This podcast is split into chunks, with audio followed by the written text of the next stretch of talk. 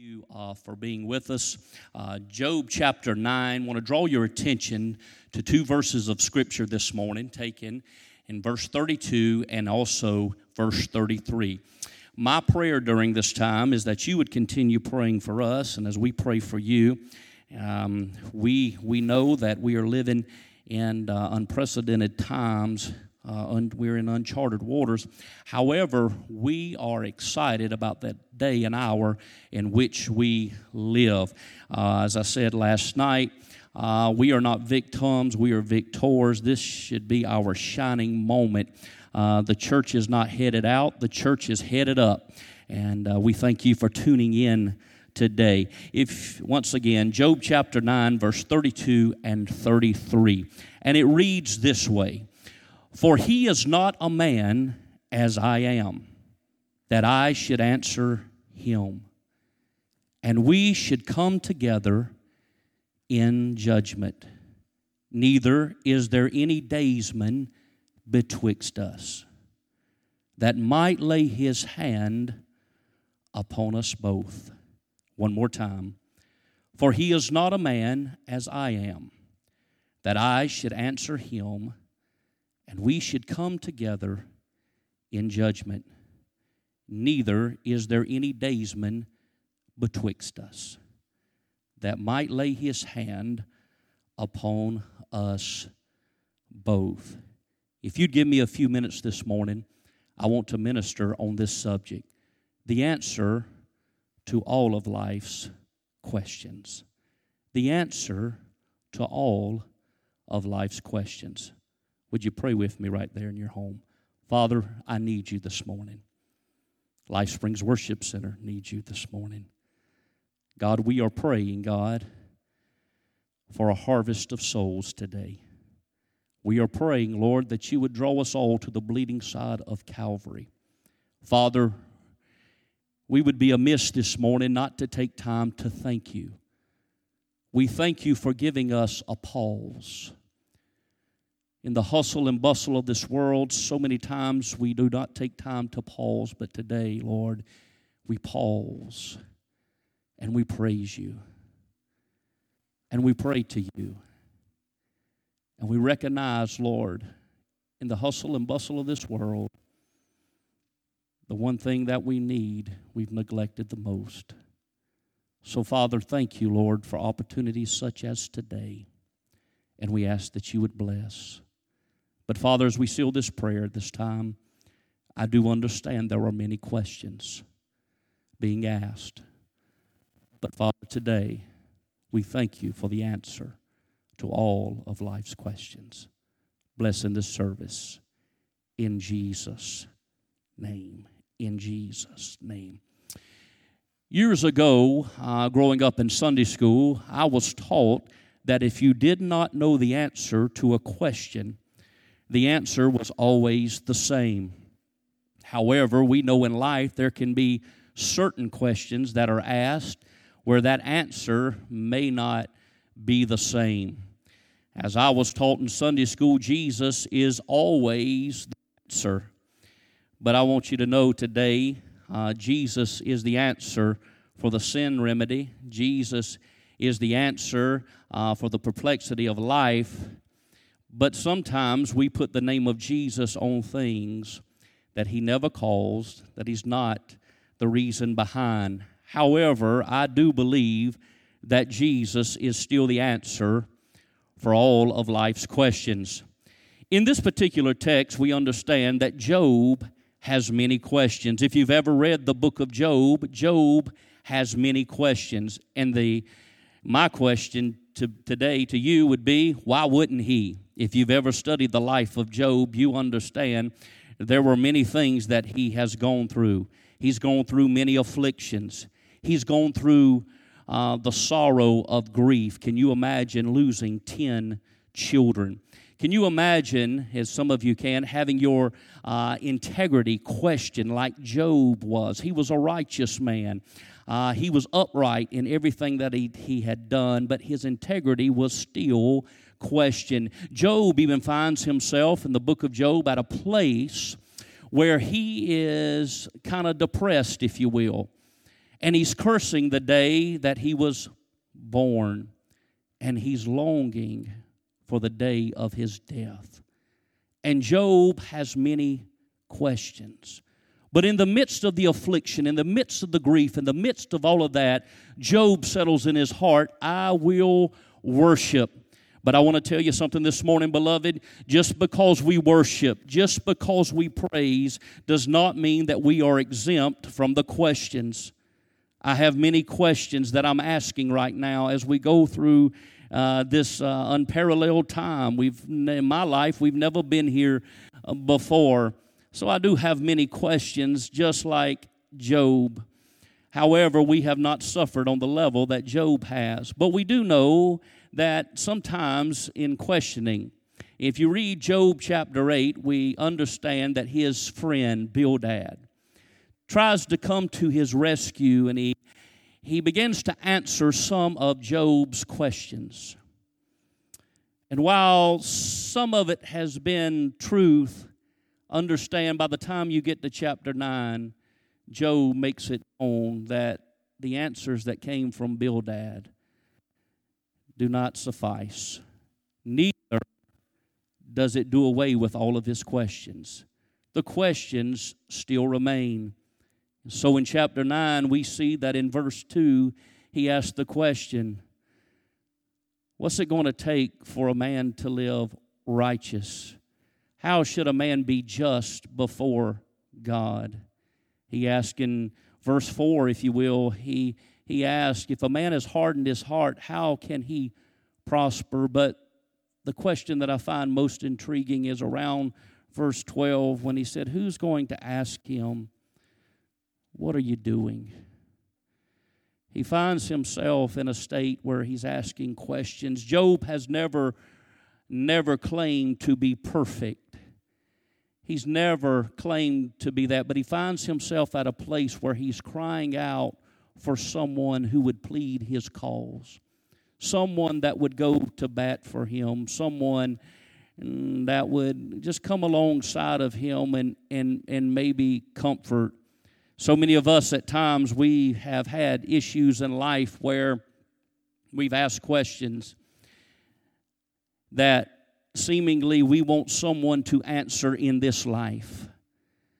We've also had times in life where we have had questions where we want other people to present that, them for us. We want them to come alongside of us. Questions like, why is this happening to me?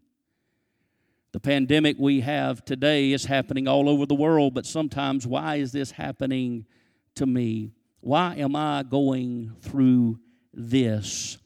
And I know this has been a prolonged introduction, but I just want to hasten to tell you in the midst of questioning, Job comes up with three realizations or recognizes three things in this particular passage. First of all, he recognizes that he is not deity. He recognizes that he is not God. For he says this for in verse 32 he says for he is not a man as I am a man that I might answer him. Job is recognizing he's not on the same level as God. Now I know this may come as a shock to some of us today in modern day preaching, but he's still high above us. I'm thankful for a God that will stand behind me. I'm thankful for a God that will stand beside me. But I'm also thankful for a God who knows how to stand alone. And what Job is portraying here, what he's trying to say to us is this that God is superior and that God is sovereign. God is sovereign. He talks about the transcendence of God. God is above creation. So Job knows his limitations, but he understands the one that he's talking to is unlimited. Today, uh, when we parallel these teachings, there, there may be uh, some out there would say we are parallel with God, and just because we're his sons and daughters, we are immune from problems, but uh, the truth of the matter is that is not true. Job tells us he is not deity. So if he is not deity and he knows God is deity, he understands, second of all, this. Number two, he needs a defense. He needs a defense. He needs someone to plead his case. He understands his limitations. He understands that he is finite. He understands that God is infinite. He understands no matter what he brings up before God, there will be an answer. He realizes that he needs a defense. He just needs someone to speak on his behalf. So, number three, he recognizes he needs a daysman. He says, He's not a man like me that I can just go before him. And as the New King James says, that we may go to court together, that we can do this in judgment. But he said, Yet there's no daysman between us. Job essentially is saying, I need a daysman. I need someone that is a go between. I need someone that has the ability to touch me, but also touch God. I need someone that knows what I'm feeling I need someone that has been touched with my infirmities. I need someone that knows a little bit about what I'm going through because I can't plead that to God. However, if I just have that someone.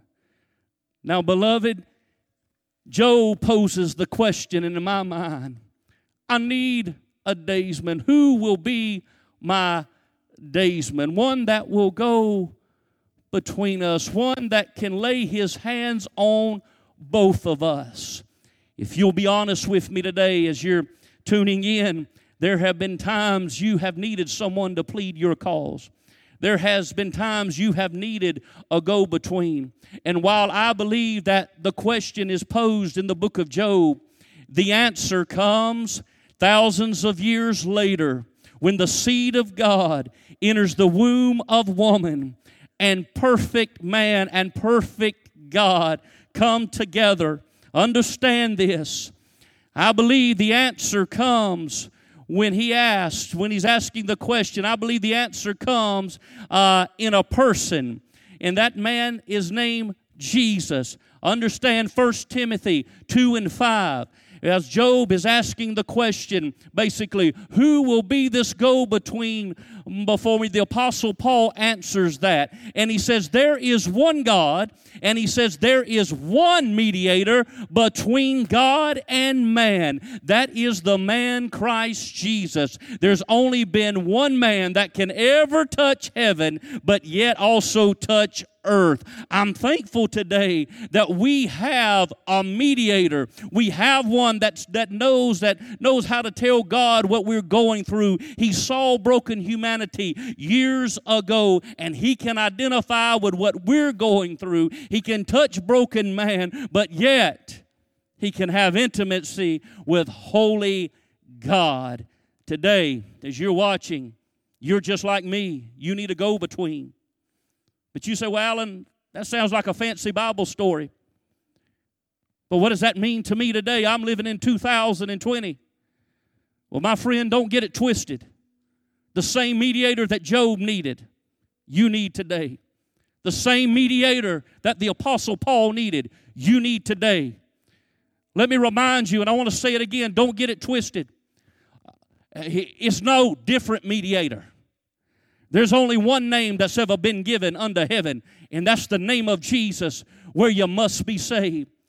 Understand that. But not only that, I want you to understand as you're wondering, well, who's going to plead my case? Who's going to come alongside of me? Which which mediator? There's not many mediators. There's only one mediator. And that's the man Christ Jesus. Do you remember in Acts 1 and 11 where where the story goes like this, "Ye men of Galilee, why do you stand here gazing? This same Jesus that you see leaving here in like manner, he's coming back." Uh, if you give me a few more minutes, I want to talk about that same Jesus. I'm talking about the same Jesus in Mark chapter 2 uh, that raised a paralytic man that was being borne of four. I'm talking about the same Jesus that in John chapter 5 that finds a man by the pool of Bethesda and, and, and he asks, he poses the question, Wilt thou be made whole? I'm talking about the same Jesus that ran uh, up on a, an adulterous woman in John chapter 8. Hallelujah. And forgave her of her sins. I'm talking about the same Jesus that in John chapter 4 met a woman at the well. Don't get it twisted. The one that you need, the go between today, the one that I need and, and your family needs, uh, his name is Jesus. And he's the answer to all of your questions. As the praise team comes at this time, and I'll hasten to a close. I just want you to understand first of all, we'll make sure you get everything in its entirety. The main issue today won't be the kinks in the system. The main issue today is there's a lot of people that have questions in life. And while I cannot do away with the questions. The questions will be there for the rest of your life. As long as you live, you will have certain questions. But the answer is simple.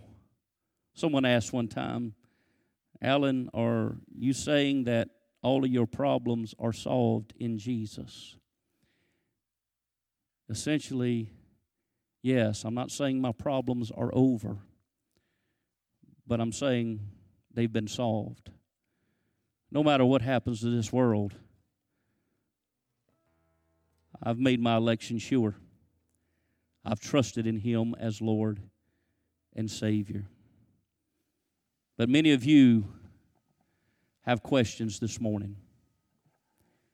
But I want you to know this is not the first time we've ever been here in life. So, in concluding this today, can I just tell you one more story? It was around the end of the 19th century. There was a songwriter by the name of Alfred Ackley. He wrote this song, He Lives. He lives. Christ Jesus lives today. He walks with me and He talks with me along life's narrow way. He lives. He lives. Salvation to impart. You ask me how I know He lives? He lives within my heart. Well, that was okay during Alfred Ackley's time because at that particular time in history, I'm not saying uh, there was nothing going wrong, uh, no negative influence, but what I'm saying is those were pretty good times when Alfred wrote that song. There were no wars, there were no calamities, there were no pandemics when he coined that song or when he penned the words of that song. But it wouldn't, it would be soon afterwards that the United States uh, would be hit with a great earthquake. In 1914 to 19, I believe it's around 18, I may be off on my dates, we would face a world war. By 1929, in the United States, we would go into a depression. By 1939, I believe it is, or 38 through 1945, we would face the Second World War. Not long after that, 1950 to 1953, the Korean War. And by 1965, the Vietnam War. But in 1918 and 1919, uh, the United States was hit with what we call a pandemic. And so when you put all of that together, you've got Alfred Ackley over here singing He Lives. to a congregation of believers that at that time that was great. He lives, He lives, and we need to know that, especially as we approach the resurrection time. He lives, and I want to let you know He does live. But after Alfred Ackley wrote that song, there were more generations that arose that came on the scene. And little by little, they were no longer hearing He lives. They were going through calamity. They were going through hardships. They were going through trials. And, and even when you get a little past Vietnam, the question is He lives, so what? What does that mean to me? What does that mean to you? He lives. Okay, he lives, but what about me? I'm like Job. I'm faced with this, and it's great that he lives. What how is that going to benefit me? Well, around the early 1970s, there was another songwriter that came on the scene. His name was Bill Gaither. He realized the question to, that society was asking. He lives, so what? And you know what Bill did? He put one word in front of he lives. And this is what he said because he lives. Because he lives, my friend, with the question, you can face tomorrow. Because he lives, my friend, with the fear, all fear can be gone. Because he lives, I know, I know I can face the future. Why? Because He lives. And because He lives, life is worth the living just because He lives. My friend, that mediator I talked to you about, that daysman I talked to you about, he's not the answer from, for some of life's questions. He's the answer for every question. And He's your answer this morning.